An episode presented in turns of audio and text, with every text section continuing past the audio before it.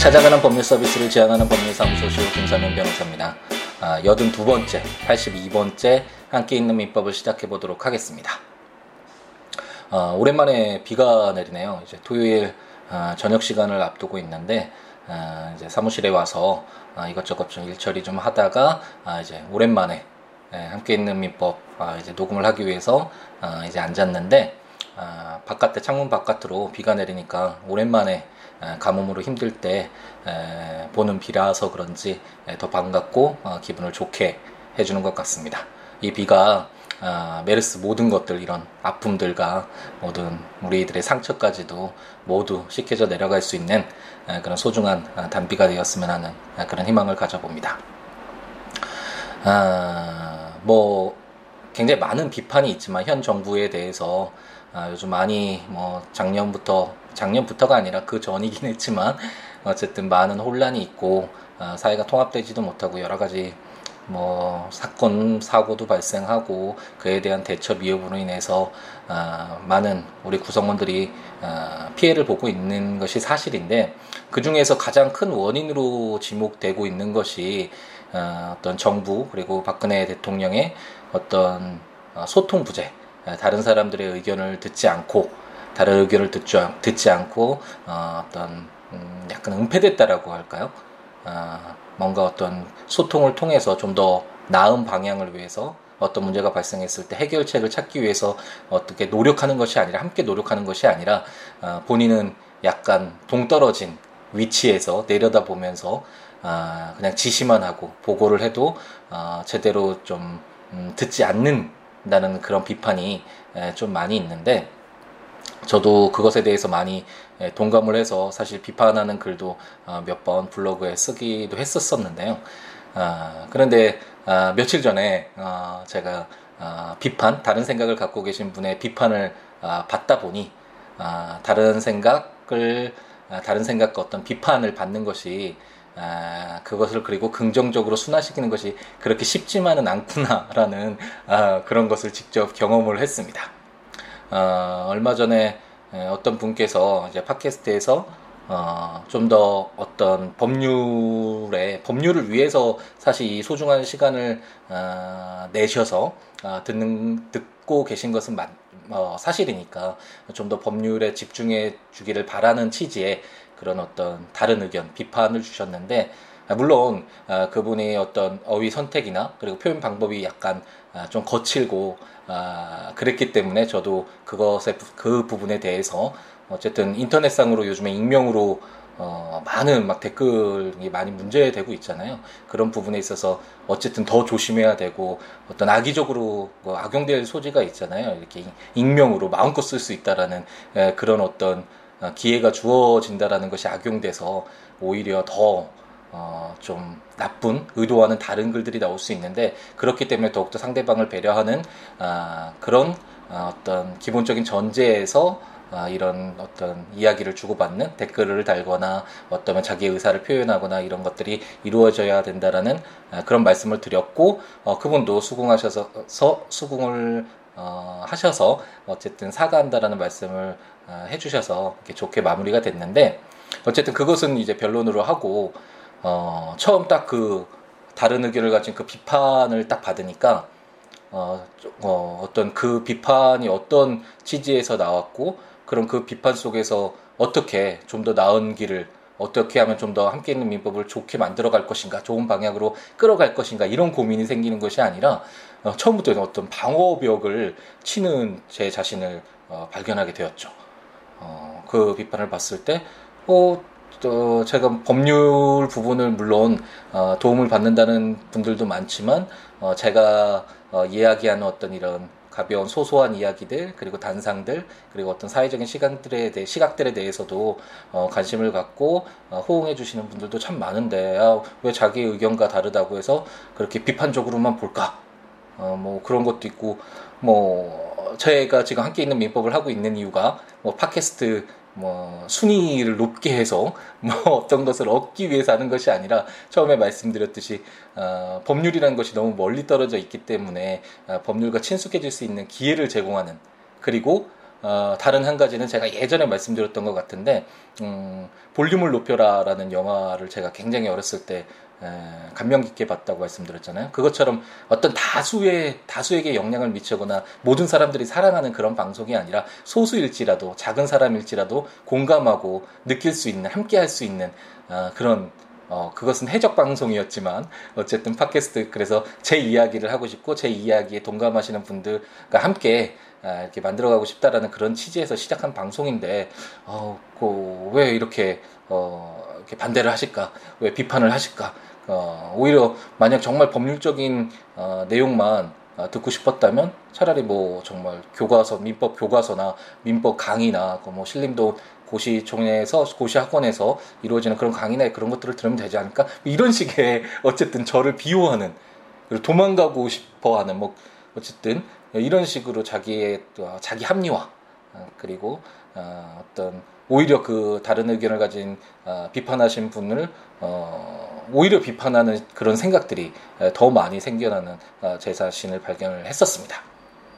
근데 좀 시간이 지나고 나서야 아, 그러면 어떻게 함께 있는 민법을 진행을 해야지 좀 더 많은 분들에게 도움이 될까, 의미 있는 방송이 될까, 그리고 그 비판에 어떤 의미 인가 어떤 것을 지적했고 아, 이런 것들이 아, 앞으로 방송을 해 나가는데 어떻게 긍정적으로 어, 순화시켜서 어, 의미 있게 그 어떤 그 비판을 받아들일 수 있을까 뭐 이런 것들이 이제 좀더 시간이 지나면서 어, 생각이 나고 어, 많은 어, 고민을 하게 됐던 것 같습니다.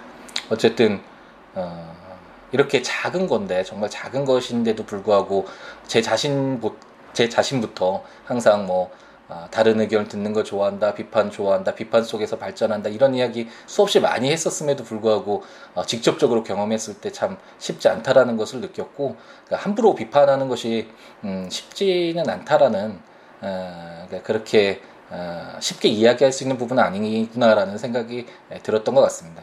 이 작은 것에도 그런데 정말 이 한 국가의 어, 리더로서 정말 수많은 그 이해관계와 많은 문제들에 대한 다양한 어, 시각들 다양한 의견들을 어, 듣는 자리에 있는 어, 분은 정말 쉽진 않겠구나라는 거 정말 느꼈고요. 네, 이게 지금 또 어떤 이야기를 하고 있는 건지 또 말이 길어지면서 또 벗어나고 있는데 어쨌든 그런 생각이 좀 들었고 다시 한번 말씀드리고 싶은 건 제가 많이 고민을 했었는데 그렇다면 이제 다음부터 팟캐스트 함께 있는 민법을 시작할 때 딱 음악도 거의 나오지 않고 딱 시작하면서 어, 김삼면 변호사입니다. 네, 이제 전세권 다 읽었죠. 이런 식으로 어, 진행을 해야 되는 것인가?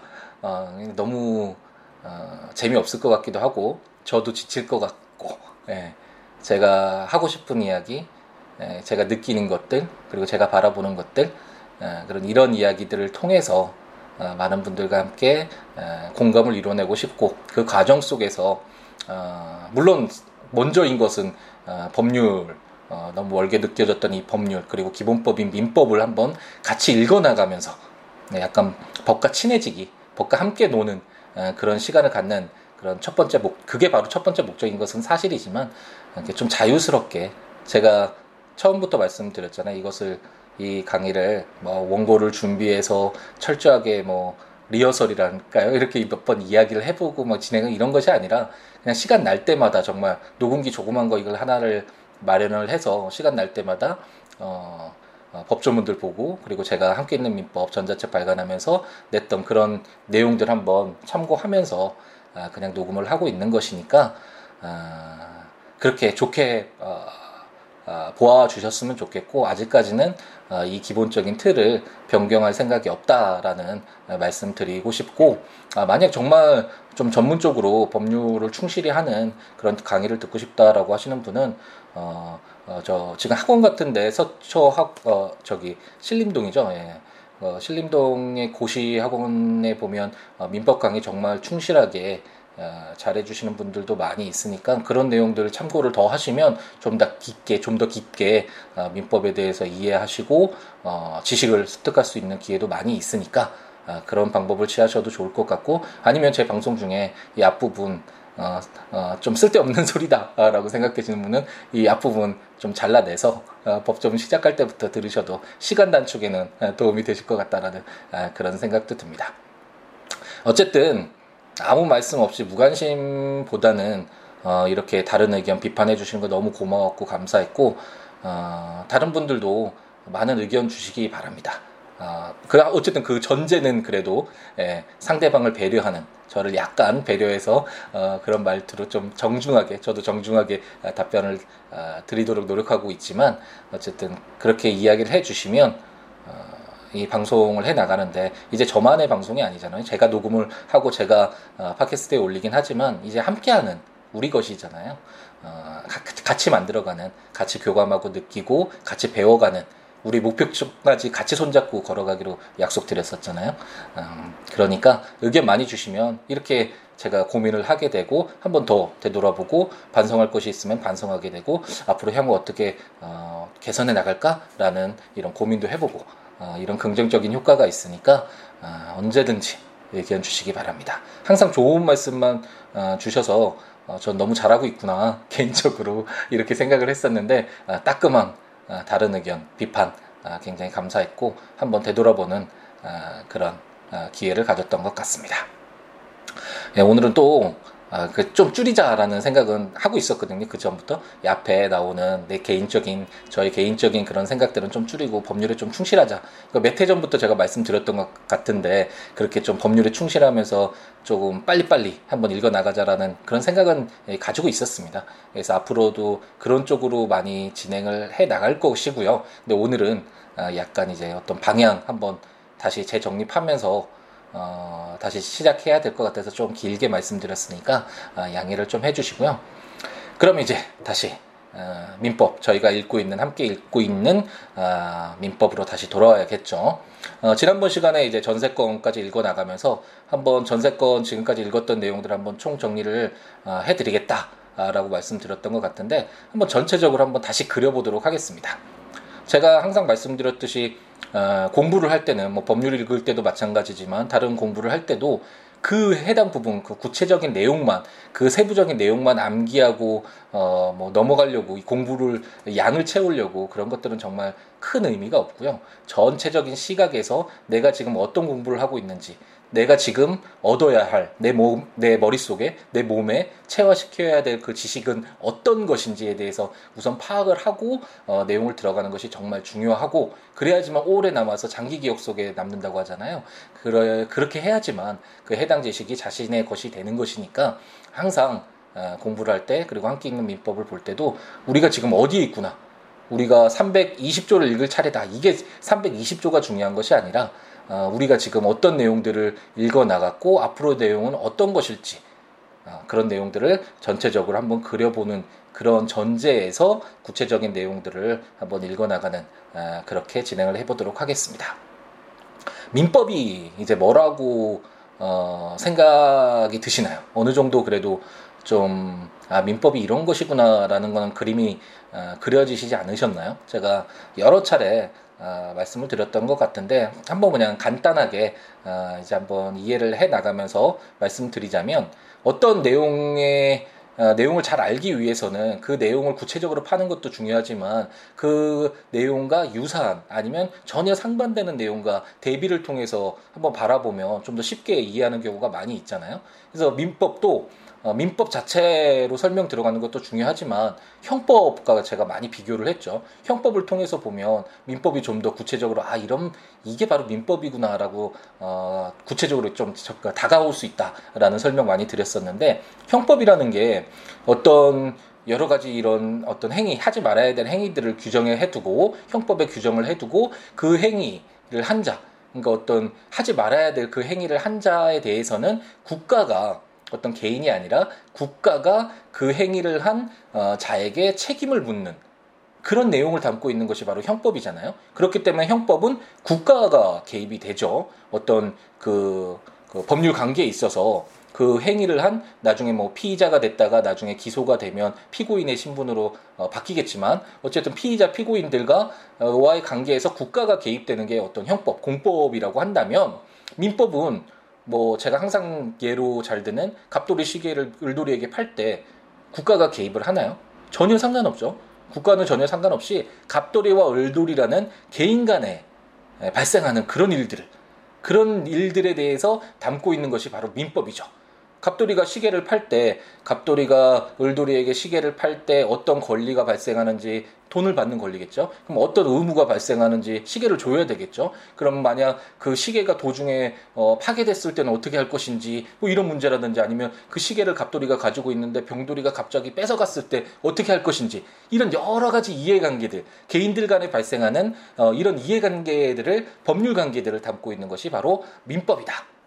가장 기본적 어떤 국가와 관련되는 경우가 많을까요? 아니면 개인 간에 발생하는 일들이 많을까요? 상식적으로 봐도 우리가 어, 국가랑 관여되는 일이 그렇게 많지 않죠. 경찰서에 뭐 한 번도 안 가신 분들이 오히려 더 훨씬 더 많을 거고 어떤 국가와 개입되지 않는 관계되지 않고 법 없이 산다라고 많이 말씀하시잖아요. 그런 분들이 훨씬 많죠. 하지만 그런 분들도 개인 간의 어떤 법률 관계, 법률 행위는 항상 있죠.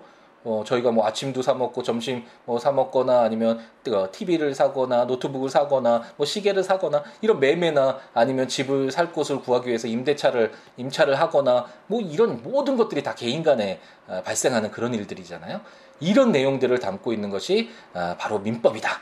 가장 기본적으로 담고 있는 것이 민법이다라는 설명을 충분히 드렸고 그럼 이게 민법인 건 알았다. 그럼 민법은 어떻게 구성되어 있느냐, 어떤 내용을 담고 있느냐라는 내용으로 들어가야 될 텐데 우선 첫 번째로 저희는 어, 우리나라의 경우에는 이제 판택팅 시스템이라고 했잖아요. 약간 다른 시스템이 있는데 어, 우리는 어, 민법 총칙이라는 그런 편이 하나 처음에 딱 들어와서 민법에 공통적으로 적용되는 내용들을 담아서 미리 뽑아둔 것이죠.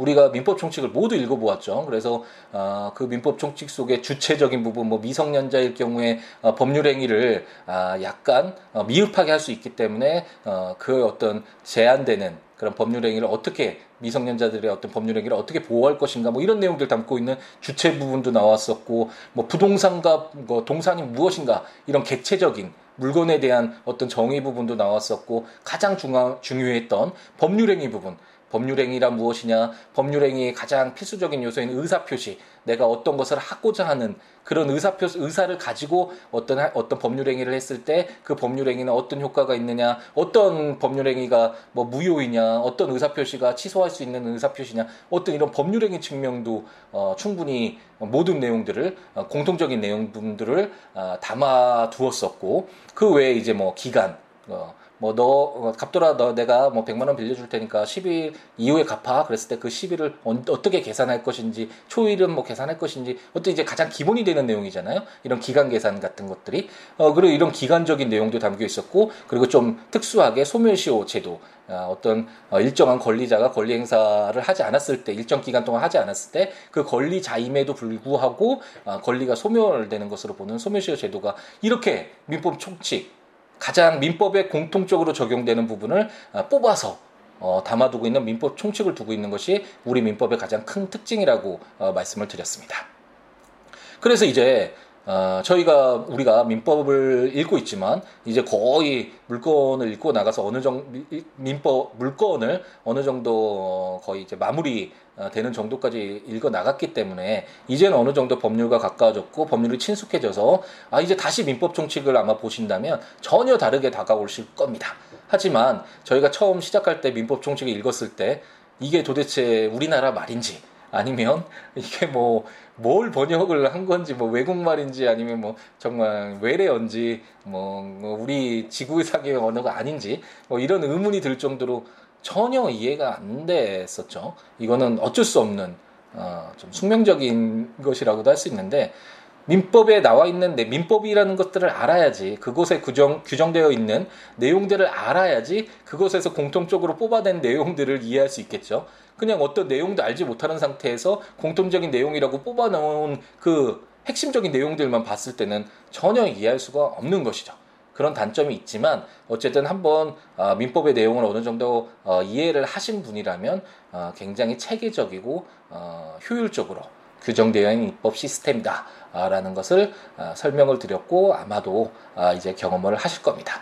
그렇기 때문에 만약 미성년자 만약 이렇게 규정되어 있지 않다면 민법 총칙이라는 편이 따로 어, 어, 이렇게 체계화되어 있지 않다면 어, 물권 저희가 지금 물권 뭐 소유권 읽었을 때 소유권자가 그 소유 물건을 소유 물건을 사용 수익 처분할 수 있는 강력한 물건이라고 할 수 있었잖아요. 근데 만약 그 어, 그 시계를 가지고 있는 사람이 미성년자라면 어떻게 할 것인가? 그럼 뭐 그 시계를 어, 부동산으로 볼 것인가, 어, 동산으로 볼 것인가 이런 내용들이 다 일일이 나와야 되겠죠. 동, 물건에도 나와야 되고 채권에서 그러면 갑돌이가 미성년자인데 을돌이에게 시계를 팔 때. 만약 갑돌이가 미성년자일 때면 어떻게 할 것인가 이런 내용들도 미성년자 부분이 또 처음부터 다 나와야 되겠죠.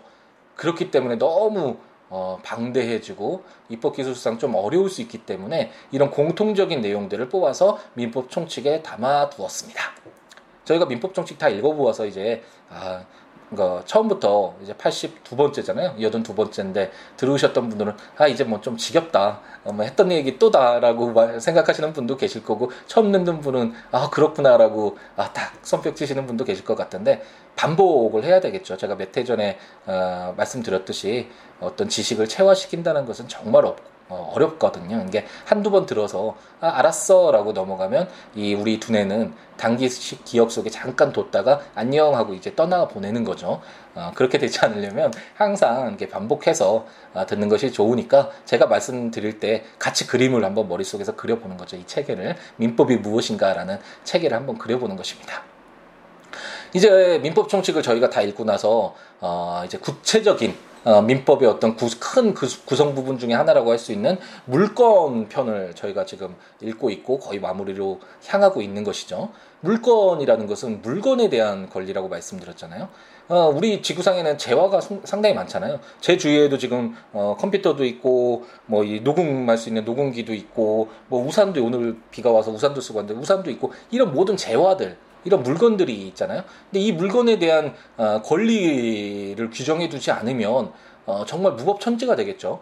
어, 제가 어, 이 노트, 아, 이 컴퓨터가 어, 제 것이다. 이 물건에 대해서 소유권을 내가 갖고 있다 라고 주장을 하고 있는데 만약 민법에서 이렇게 법률로 어, 소유권이 누구 누구에게 있다. 그럼 소유권자는 어떤 권리가 있다 라는 것을 규정하고 있지 않다면 어 뭐 옆집에 사는 어, 을돌이가 갑자기 찾아와서 이, 이 컴퓨터 내 거야, 내 거 하고 싶어 라고 가져갔을 때 이 어떤 만약 분쟁이 발생하면 어떻게 해결할 것인지에 대한 기준이 없어지잖아요.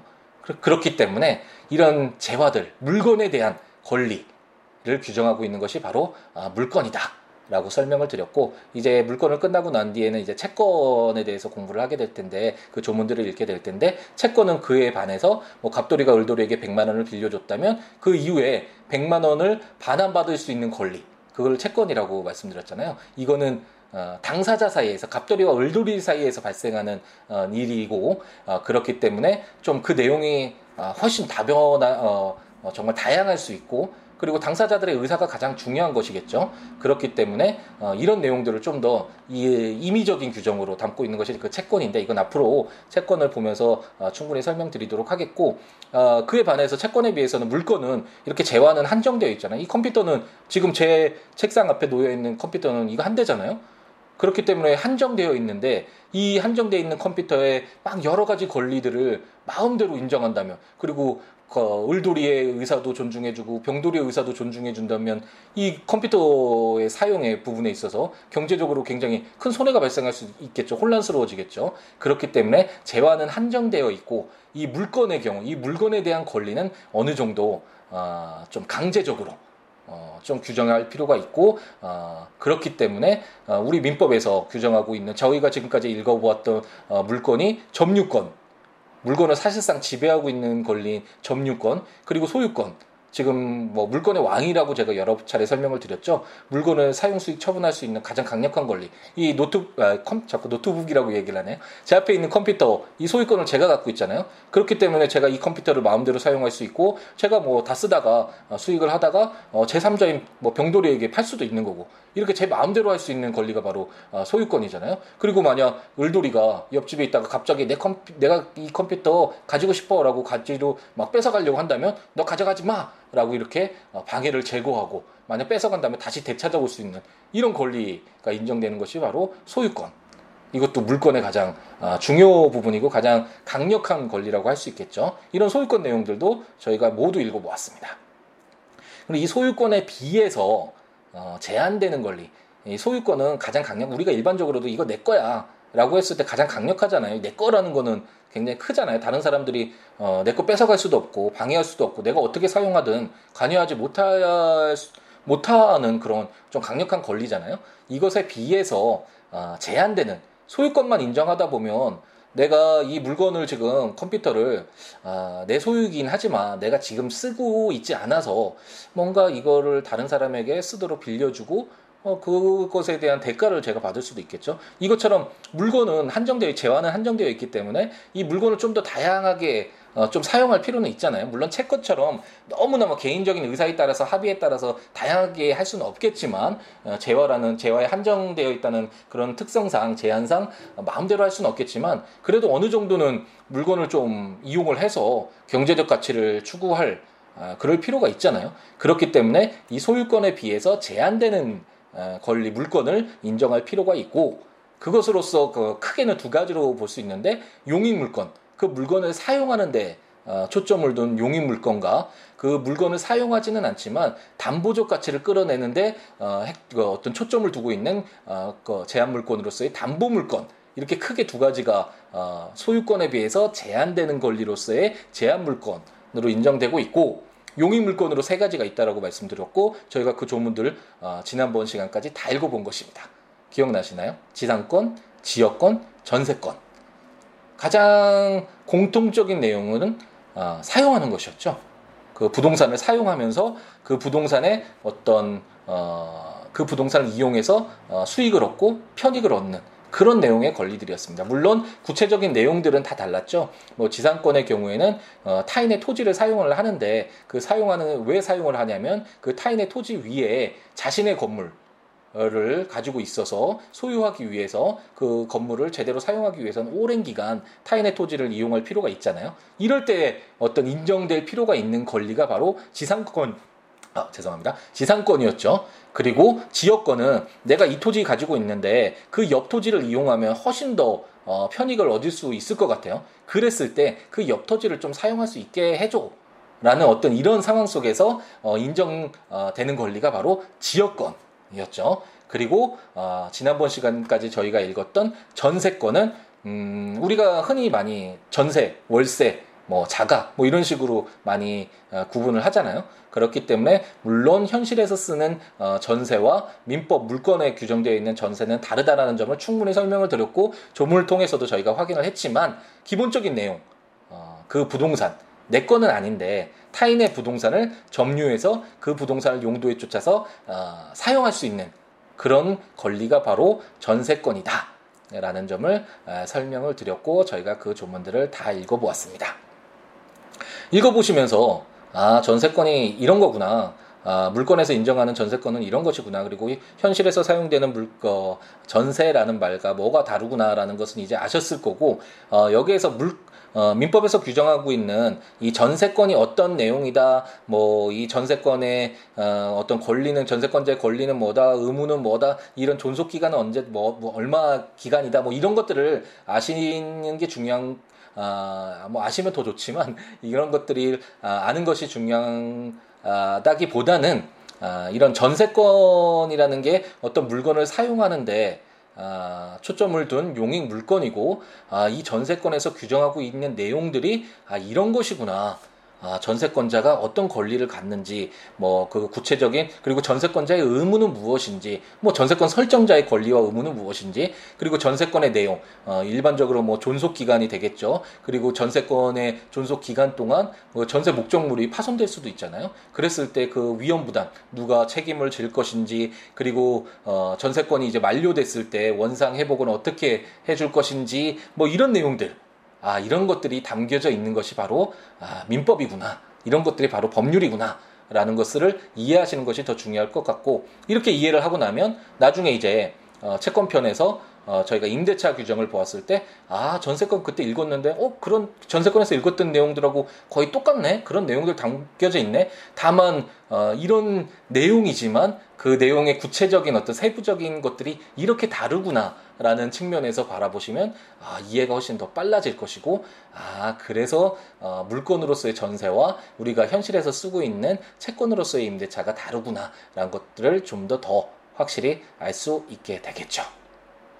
아, 제가 어떤 목표로 하는 것은 이런 것이고요. 어떤 구체적으로 전세권의 존속 기간이 10년을 넘지 못한다. 그 10년 외우는 거 이런 거 전혀 바라지도 않고 필요하지도 않고요.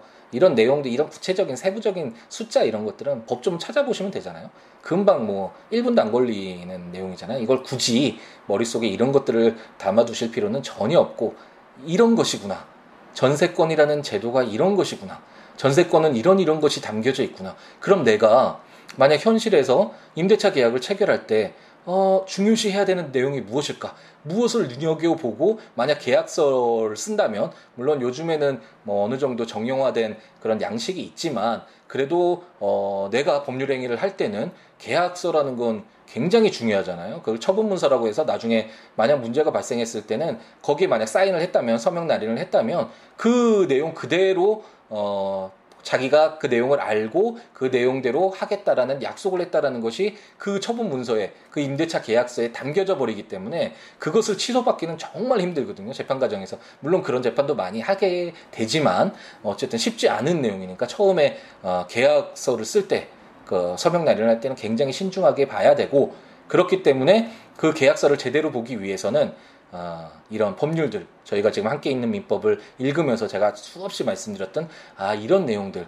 아 이런 권리 이런 의무 아 어, 전세권 어 뭐 나중에 임, 대차에서도 마찬가지겠지만 아 이런 내용들이 중요하구나 이런 내용들을 좀 더 체크해 봐야 되겠구나라는 어떤 시각을 갖는 것들이 아 정말 중요하고 그래야지만 현실에서 아, 계약서를 좀 더 입체적으로 내 거 정말 중요한 거잖아요 내일이잖아요 어 정말 그렇기 때문에 그런 것들을 쉽게 그래도 어, 이해하고 어, 읽을 수 있고 이해할 수 있고 그렇기 때문에 어, 모르기 때문에 피해를 보는 그런 어, 상황이 좀 더 줄지 않을까라는 그런 희망을 갖고 그런 목적에서 아, 이렇게 함께 있는 민법이 진행되고 있다라는 점을 아, 다시 한번 아, 말씀드리고 싶습니다.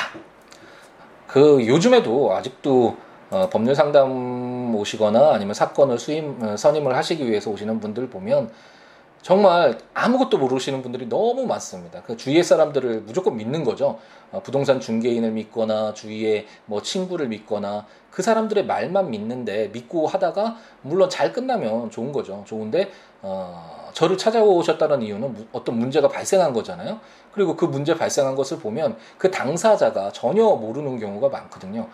근데 정말 돈도 어 뭐 정말 1, 200 뭐 이런 작은 돈이 아니라 뭐 진짜 수억 에 관련 그 큰 돈이고 자기의 평생의 재산일 수도 있는 그런 큰 금액들이 오가는 그런 거래임에도 불구하고 그 내용들을 전혀 모른 채 어, 타인에게만 맡긴다라는 것은 정말 좋지 않고 너무 위험한 일이고요. 제가 바라는 건 음, 제가 처음에 말씀 많이 드렸었잖아요.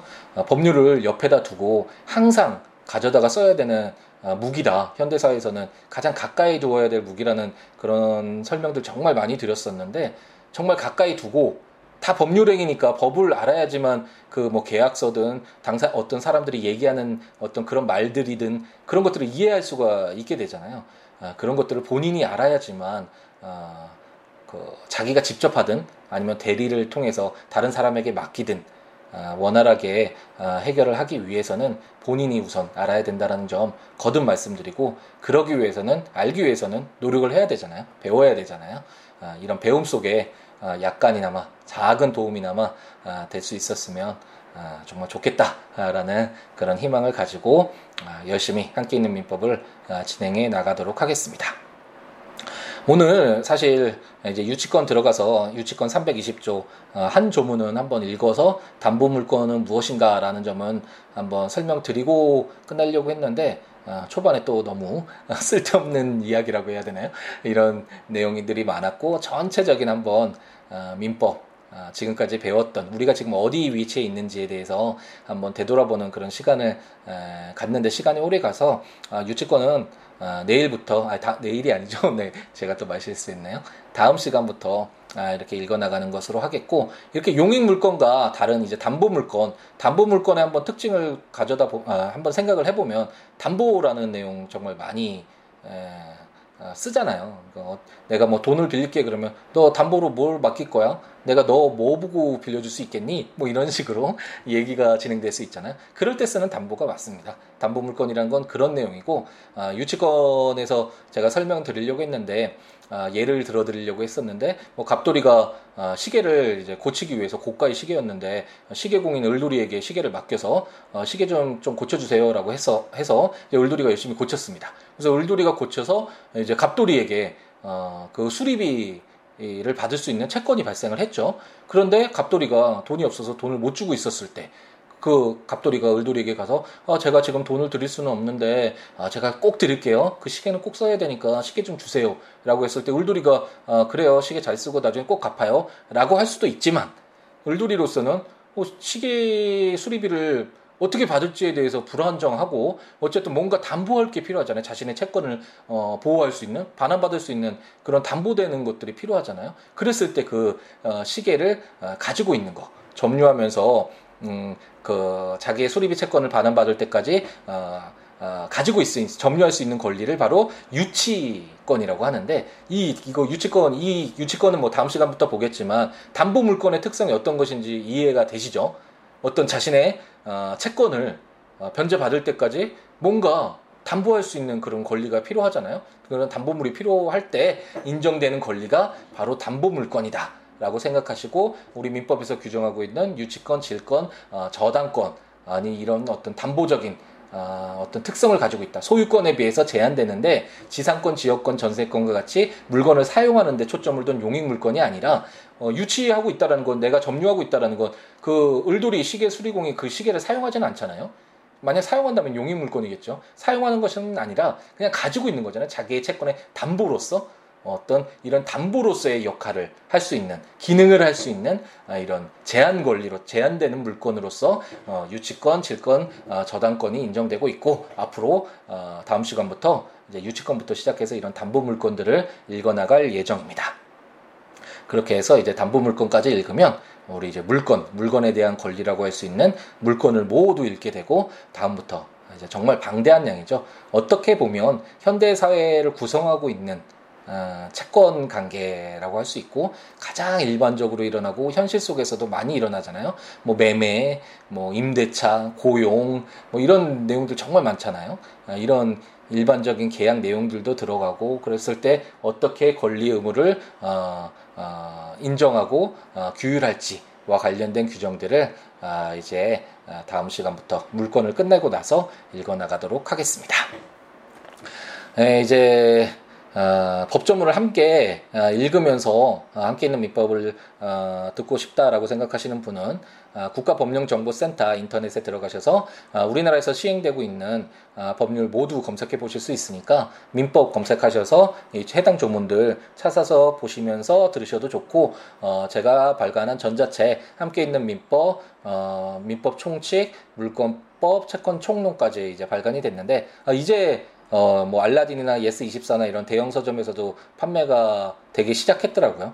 예전에 냈는데 어, 그 회사 유페이퍼인가요? 제가 하고 있는 그 회사가 뭐 약간 문제가 있어서 좀 시간이 늦어졌는데 이제 좀 대형 서점에서 어, 구입을 하실 수 있을 것 같으니까 그걸 구입하셔서 어, 해당 법조문과 설명들 읽어 나가시면서 어, 들으셔도 좋고 어, 제 블로그 siwoolaw.net siwo.net 아, 블로그에 오시면 어, 이 해당 조문들과 설명들 어, 제가 포스팅하고 있으니까 그 부분을 오셔서 읽어보시면서 어, 들으셔도 좋을 것 같습니다. 그 외에 어, 어쨌든 저에게 어떤 다양한 의견들 아니면 뭐 법률적으로 어, 자문을 구하고 싶다거나 아니면 개인적인 네, 어떤 연락을 취하고 싶다라고 어, 생각되시는 분은 어, 블로그에 오셔서 아까 말씀드렸던 블로그에 오셔서 연락 주시거나 아니면 siwo 골뱅이 gmail.com 이메일이나 026959-9970 전화 주시거나 아, 트위터.com siwo 뭐 이런 SNS를 통해서 연락을 주시면 아, 함께 아, 예, 함께 있는 민법 우리 팟캐스트 아, 이 예, 방송을 함께 만들어 가는데 예, 큰 도움이 될 것 같습니다. 연락 많이 주시기 바랍니다. 비가 조금씩 멈춰가나요? 네, 이제 우산을 쓰시는 분이 조금 준 것 같긴 한데 어쨌든 정말 메르스 다 씻겨나가는 비였으면 좋겠고 어, 주말 아, 많이 야외 활동이 많이 그 못하셨잖아요 그동안. 근데 이제 뭐 아직까지도 좀 완전히 해결된 것은 아니라서 좀 조심스럽긴 하지만 어쨌든 주말 잘 보내시고 아, 아, 다음 한 주 또 시작 아, 멋지게 시작할 수 있도록 이번 주말 잘 재충전되는 그런 시간으로 아, 행복하게 채우시기를 바라겠습니다. 다음 시간에 이제 담보 물건으로서의 유치권 아, 규정들을 가지고 한번 다시 한번 찾아뵙도록 하겠습니다. 오늘 하루도 행복하게 채우시기 바랍니다. 감사합니다.